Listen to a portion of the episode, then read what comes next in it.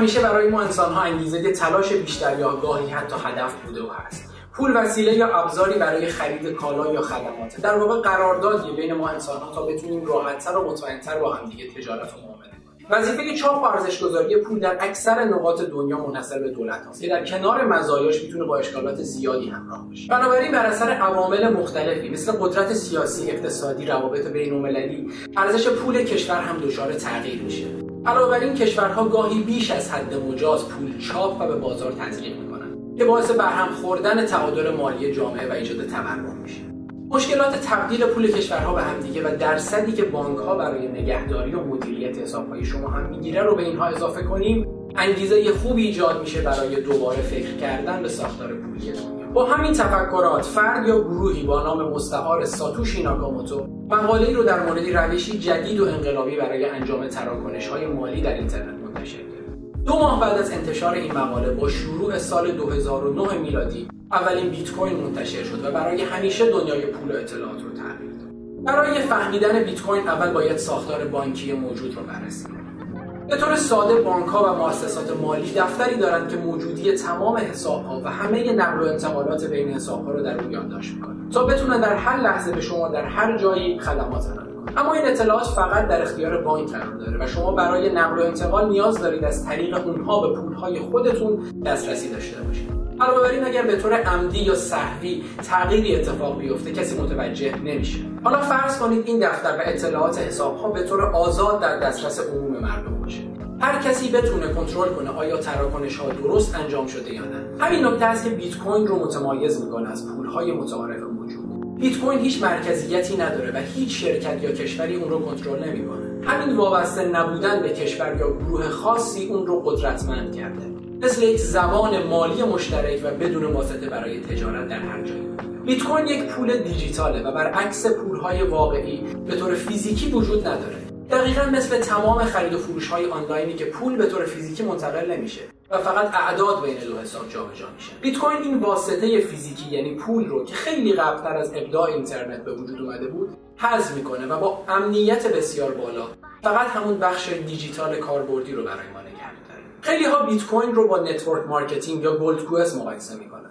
ولی در اینجا کالایی خرید یا فروخته نمیشه. بیت کوین خودش یک واحد پولیه. می‌تونید کالا یا خدمات باهاش بخرید و یا با ارزهای دیگه مثل ریال یا دلار مبادله کنید. علاوه بر این شرکت های هرمی network marketing در بیشتر کشورهای دنیا غیر قانونی و ممنوعه در حالی که بیت کوین به راحتی در اکثر نقاط دنیا خرید و فروش میشه. در شبکه بیت کوین هر کسی می‌تونه به هر تعداد حساب جدید با موجودی صفر باز کنه. در واقع خیلی شبیه به ایمیل به راحتی می‌تونید حساب جدیدی باز کنید. هر کسی می‌تونه به شما ایمیل ارسال کنه ولی فقط شما با داشتن پسورد می‌تونید ایمیل ها رو ببینید یا به دی ام بفرستید. به همین شکل شما بدون نیاز به بانک یا هیچ واسطه دیگه ای می‌تونید واریز یا برداشت از حساب بیت کوین خودتون داشته باشید. سوالی که ممکنه پیش بیاد اینه که خب اگه همه به تراکنش ها دسترسی دارن حریم خصوصی چی میشه؟ چطور میشه به بقیه اعتماد کرد؟ در واقع ایده اصلی بیت کوین نه بر پایه اعتماد بلکه بر مبنای بیاعتمادی شکل گرفته در این سیستم فرض شده هیچ شناختی بین دو طرف وجود نداره. بنابراین همه چیز رمزگذاری شده و تنها مشخصه عمومی هر حساب یک شماره است که هیچ اطلاعات شخصی رو در بر نداره. برای باز کردن حساب جدید یا به اصطلاح کیف پول یا والت بیت کوین شما نیاز به وارد کردن هیچ اطلاعات شخصی ندارید. شماره حساب به طور خودکار تولید میشه و فقط از شما یک پسورد می‌خواد تا همه چیز رو رمزگذاری کنه و تمام حساب بیت کوین شما آماده است. مثل ایمیل هر کسی با داشتن این شماره حساب می‌تونه از هر جای دنیا به شما پول ارسال کنه. همه این تراکنش ها در دفتر عمومی بیت کوین یا همون بلاک چین ثبت میشه. اما اگر کسی تراکنش غلط رو به شبکه ارسال کنه چی میشه؟ یا حتی سعی کنه حساب خودش رو دستکاری کنه و مقدارش رو بیشتر کنه. چطور میشه مطمئن شد محاسبات و اعداد و ارقام درسته دو مکانیزم کنترلی برای این کار در شبکه بیت کوین تربیه شده. اولی پسورد یا به طور دقیق تر کلید خصوصیه که شما در لحظه ایجاد حساب وارد می‌کنید و به هیچ وجه قابل بازیابی نیست و در جایی ثبت نمیشه. دومی در واقع کاریه که ماینرها یا جستجو کنندگان بیت کوین انجام میدن. اونها با بررسی کردن تمام حساب ها و تمامی تراکنش ها از اولین تراکنش تا همین لحظه تایید می‌کنن که نقل و انتقال درست انجام شده یا اشکالی وجود داره. اگر اکثریت افراد این تراکنش رو درست ارزیابی کنند در دفتر حساب عمومی بیت کوین یا همون بلاک چین ثبت میشه و مقداری بیت کوین جدید تولید و به عنوان جایزه به اون فرد یا افراد داده میشه. با این روش هوشمندانه هم انگیزه برای افرادی پیدا میشه که در واقع به جای سیستم متمرکز بانک به صورت غیر متمرکز و در نقاط مختلف دنیا حسابها و نقل و انتقالات رو بررسی کنند و هم بیت کوین های جدید با روندی آهسته به سیستم اضافه میشه.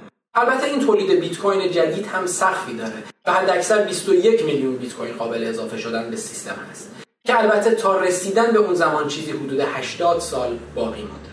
در قسمت بعدی در مورد نحوه ارسال و دریافت بیت کوین پولهای دیجیتال دیگه مثل اتریوم، لایت کوین و ریپل و همینطور در مورد بلاک چین صحبت خواهیم کرد. از طریق تلگرام، اینستاگرام، یوتیوب ما رو دنبال کنید و سوالاتتون رو برامون بفرستید. و مرسی از اینکه وقت بزرگترین سرمایه زندگیتون رو با من شریک شد